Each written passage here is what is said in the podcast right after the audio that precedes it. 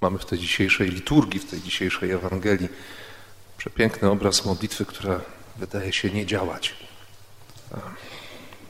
Jeśli chodzi o Martę, oczywiście, bo, bo Marta się modli. Modli się pewnie tak, jak, jak wielu z nas się potrafi modlić, jak wielu z nas umie się modlić. Stajemy przed Bogiem, stajemy przed Jezusem. No i czasami gdzieś tam się z serca wyrwie. Nie? Jakbyś tu był, to gdybyś tu był. Jezus zaczyna jej tłumaczyć. Zaczynają rozmawiać o tym, co ważne, o tym, co naprawdę ważne, bo przecież sprawa zmartwychwstania to jest, to jest poważna rzecz. Tyle, że Łazarz dalej leży w grobie. Nic się nie dzieje. Marta wtedy wpada na pomysł, żeby zawołać swoją siostrę. Ona i tak już dużo zrobiła, bo tak naprawdę powinna siedzieć w domu. To ciekawe, święty Jan napisze, że Jezus jest ich przyjacielem, że on się naprawdę tam dobrze czuł w tamtym domu. Przychodził często, zaglądał do nich, siadał i rozmawiali o. No szkoda byłoby powiedzieć, że o pierdołach, nie? bo z Bogiem się pewnie o takich rzeczach nie rozmawia, choć po prostu Jezus siadał i, i mówił o tym wszystkim też, co go boli, co, co jest trudne dla Niego, jak go odbierają, jakie są wątpliwości, jeśli chodzi o Jego nauczanie. Dzielił się pewnie swoimi przeżyciami, jakimiś może i nawet lękami. Tak zwyczajnie, po ludzku, usiąść z kimś, być z kimś w przyjaźni. Jeśli w małżeństwie jest przyjaźń, bo to nie jest aż taka oczywista sprawa, że ta miłość małżeńska jest przyjaźnią, to, to wtedy wiecie, że, że można usiąść i można porozmawiać, albo nawet pomilczeć. I zupełnie inaczej wygląda rzeczywistość. Nie? Inaczej wygląda życie, kiedy się je podzieli. Inaczej się patrzy na rozmaite problemy, na, na jakieś doświadczenia, na trudności, kiedy nie trzeba ich dźwigać samemu. I nie chodzi o to, żeby cały ciężar zrzucać na tę drugą osobę, ale ale faktycznie otworzyć serce. Trzeba mieć zaufanie. Trzeba ufać sobie nawzajem, żeby mówić o rzeczach ważnych. Jezus im ufał i mówił o rzeczach ważnych. I pamiętamy to wydarzenie, kiedy ewangeliści je zapisali, kiedy Jezus się zatrzymał u nich i no i Łazarz siedział, słuchał tego, co ma do powiedzenia Jezus. Maria siadła naprzeciw niego, żeby nie uronić żadnego słowa żeby przyjąć całe słowo Jezusa. Kojarzycie pewnie początek Wielkiego Postu, znaczy taką mam nadzieję, pierwsza niedziela Wielkiego Postu, kiedy widzieliśmy Chrystusa, który się zmaga. Zmaga się ze świadomością też, przyjmuje w siebie na pustyni, wygoniony przez Ducha Bożego na pustynię, przyjmuje, dojrzewa przez te 40 dni do tego, żeby, żeby faktycznie wyjść i powiedzieć tak, jestem synem Boga. Bo chwilę wcześniej usłyszał nad Jordanem, że, że jest umiłowanym dzieckiem. Ty jesteś moim umiłowanym, jesteś moim synem. Ja z Tobą wiążę naprawdę wielkie nadzieje. Pokładam w Tobie nadzieję.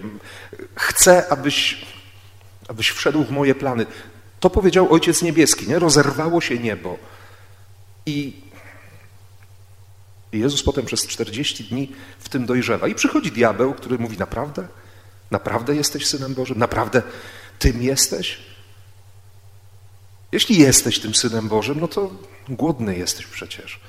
To dlaczego masz nie zawalczyć o chleb? Przecież trzeba coś jest, jeść. Nie?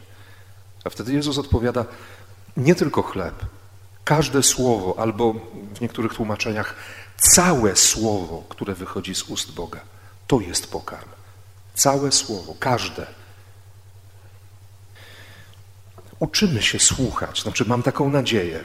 Ten Wielki Post też jest nam dany po raz kolejny, po to, żebyśmy zobaczyli, kim jesteśmy. Wtedy od tej pierwszej niedzieli wielkopostnej myślę, że wielu z nas zaczęło się sobie przyglądać i, i odkrywać też, przypominać sobie swoją tożsamość. Powiedziałem w piątek, że, że ten czas rekolekcyjny dla nas wszystkich dla Was i dla mnie, to jest czas, w którym możemy usłyszeć, co Bóg o nas myśli. Kim jesteśmy dla Niego. To jest bardzo ważne, to jest, to jest fundament. Usłyszeć, kim jesteśmy dla Niego. I on dzisiaj to mówi też przez proroka Ezechiela. Kiedy Ezechiel zostaje wyprowadzony w swojej wizji e, do doliny i przechadza się tą doliną między kośćmi, widzi, że te kości są wyschnięte całkowicie. Nie ma życia, nie ma nadziei, tu się nic nie da zrobić. I nagle Bóg mówi: Mogą ożyć, czy nie bardzo? Ezechiel już wie, że lepiej nie stawiać na siebie.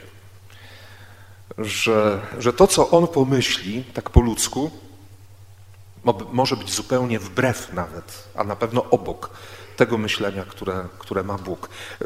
My, my też nie bardzo się potrafimy na to zgodzić, tak normalnie, codziennie, że, że Bóg może myśleć inaczej. Dlaczego? Dlatego też często nie pytamy Boga o zdanie. Nie konsultujemy z Nim wielu rzeczy. Owszem, staniemy na modlitwie i poprosimy, pobłogosław mi to, to, to, to i to, potrzebuję tego, tego i tego też jeszcze potrzebuję.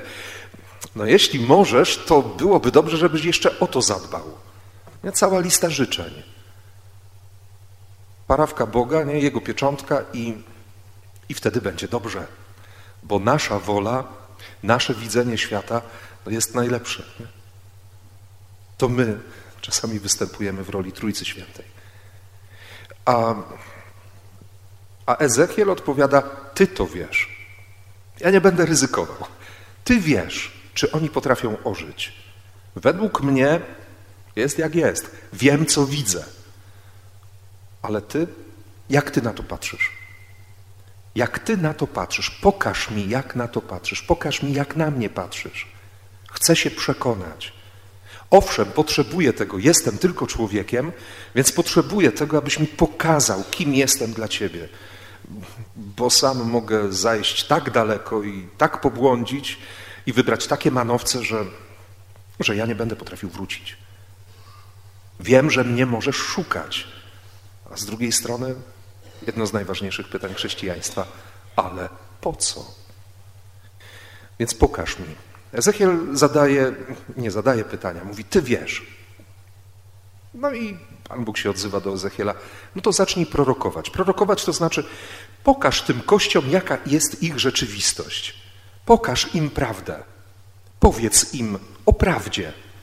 Powiedz im, jak ja na nie patrzę. No i Ezechiel zaczyna mówić, zaczyna prorokować. Tym jest dar proroctwa, mm, który mamy w sobie tak naprawdę od momentu chrztu, który potem też został w nas jeszcze bardziej aktywowany, jeśli można użyć takiego słowa, w czasie bierzmowania. Mamy w sobie charyzmat proroctwa, to znaczy możemy widzieć całą rzeczywistość, wszystko, co się dzieje, oczami Boga. Jesteśmy do tego zdolni, Bóg nam to dał. Czy korzystamy? Ezechiel zaczyna się modlić. Zaczyna mówić kościom, jak to jest. Zaczyna mówić do tego, co jest beznadziejne, co wyschnięte, co, co nie rokuje żadnej nadziei. I, I te kości zaczynają się łączyć ze sobą, wyrastają ścięgna, mięśnie, skóra się gdzieś nagle pojawia. Nie? Dzieje się coś nieprawdopodobnego. Ezechiel sam ze zdziwieniem patrzy i nagle staje przed nim potężne wojsko, tyle że nie ma w nich jeszcze pełni życia. Więc Bóg mówi: No to jeszcze prorokuj. To jeszcze prorokuj. Jeszcze im pokaż. Powiedz im jeszcze. Daj im jeszcze słowo. My się nieraz zatrzymujemy nie? W, tej drodze Boga, na, w tej drodze wiary i mówimy, no tyle już wystarczy, już się więcej nie da. A Bóg mówi, spróbuj jeszcze dalej, zrób jeszcze ten kolejny krok, jeszcze jeden, i jeszcze jeden. W uzależnieniach, w terapii uzależnień często mówi się o tym, że żeby, żeby wytrwać do wieczora. Dziś. To dziś jest najważniejsze. Nie przez przypadek w samą środę popielcową usłyszeliśmy z ust świętego Pawła w drugim czytaniu mm, to stwierdzenie, że, że dzisiaj jest dzień zbawienia. To, co było wczoraj, już nie należy do nas. To, co przed nami, co będzie jutro, jeszcze jest zakryte. E, dziś jest jest tutaj, jest teraz. Możemy chwycić to dziś w ręce i, i dlatego słyszymy, dzisiaj jest dzień zbawienia. Dziś jest najlepszy moment, żeby, żeby dać się zbawić, żeby, żeby wejść w nawrócenie, to znaczy, żeby zacząć inaczej myśleć. I Ezechiel mówi do, tych, do tego wojska, które nie ma w sobie jeszcze życia, tak, Bóg chce dać wam ducha. I nagle oni zaczynają żyć. To słowo było im potrzebne, to słowo ich uratowało. Bóg przez słowo proroka ich uratował. No ja nie staję w miejscu Ezechiela na pewno i, i, nie uważam się za takiego proroka, choć bardzo go lubię. Miał naprawdę ciężkie życie. Niewielu z nas by pewnie wytrzymało z Bogiem, który prosił Ezechiela o takie rzeczy, które nam się wydają niewyobrażalne i kompletnie niezrozumiałe. Ezechiel miał w sobie to posłuszeństwo, którego ja na pewno jeszcze nie mam, ale, ale nie o to chodzi. Dziś Bóg do każdego z nas i do Was i do mnie mówi: Chcę Ci dać życie. I potem pojawia się właśnie to słowo, przychodzi to słowo, które dzisiaj usłyszeliśmy zaraz na początek, na otwarcie tej liturgii. Wydobywam was z grobów, ludu mój.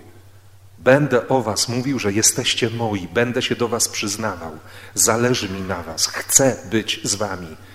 Wczoraj w uroczystość zwiastowania słyszeliśmy w pierwszym czytaniu, pojawi się dziecko, pojawi się syn, któremu nadadzą imię Emmanuel. Bóg jest z nami, Bóg jest po naszej stronie. Nie jest po stronie naszych grzechów, ale jest po naszej stronie, bo chce nas uratować, bo On wie, że Go potrzebujemy. Nawet jeśli my czasami o tym zapominamy. I, i ten Bóg staje przed Martą, zaczynają rozmawiać.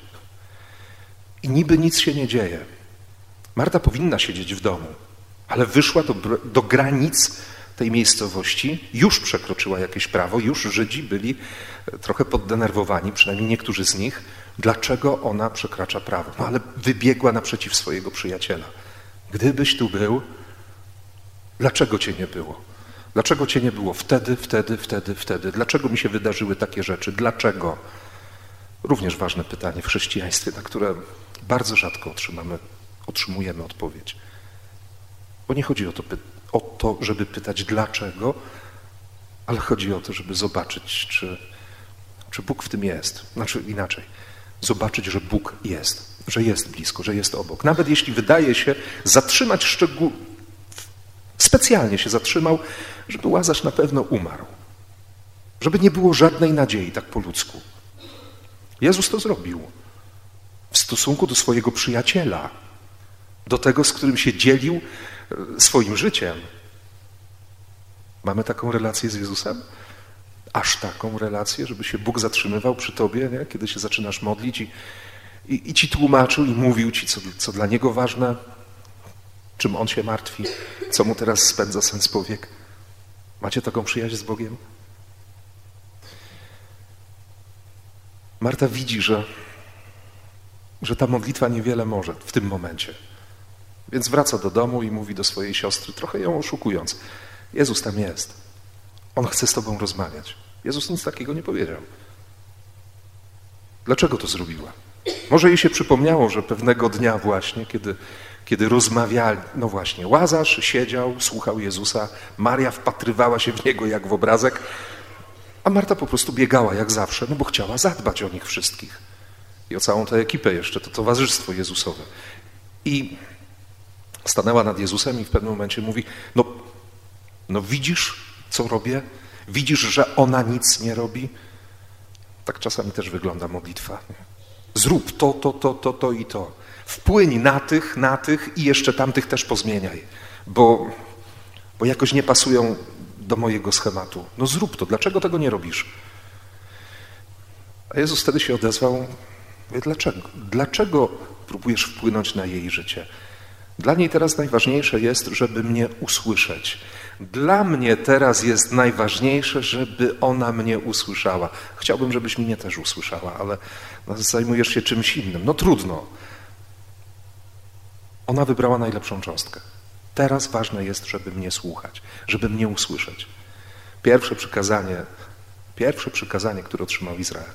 Słuchaj jak będziesz słuchał, to zobaczysz, że możesz kochać. Jak będziesz kochał, to przykazania, cały dekalog to nie nakazy, zakazy, ale, ale obietnice. Skoro będziesz kochać, to po co masz mieć jakiegoś innego Boga?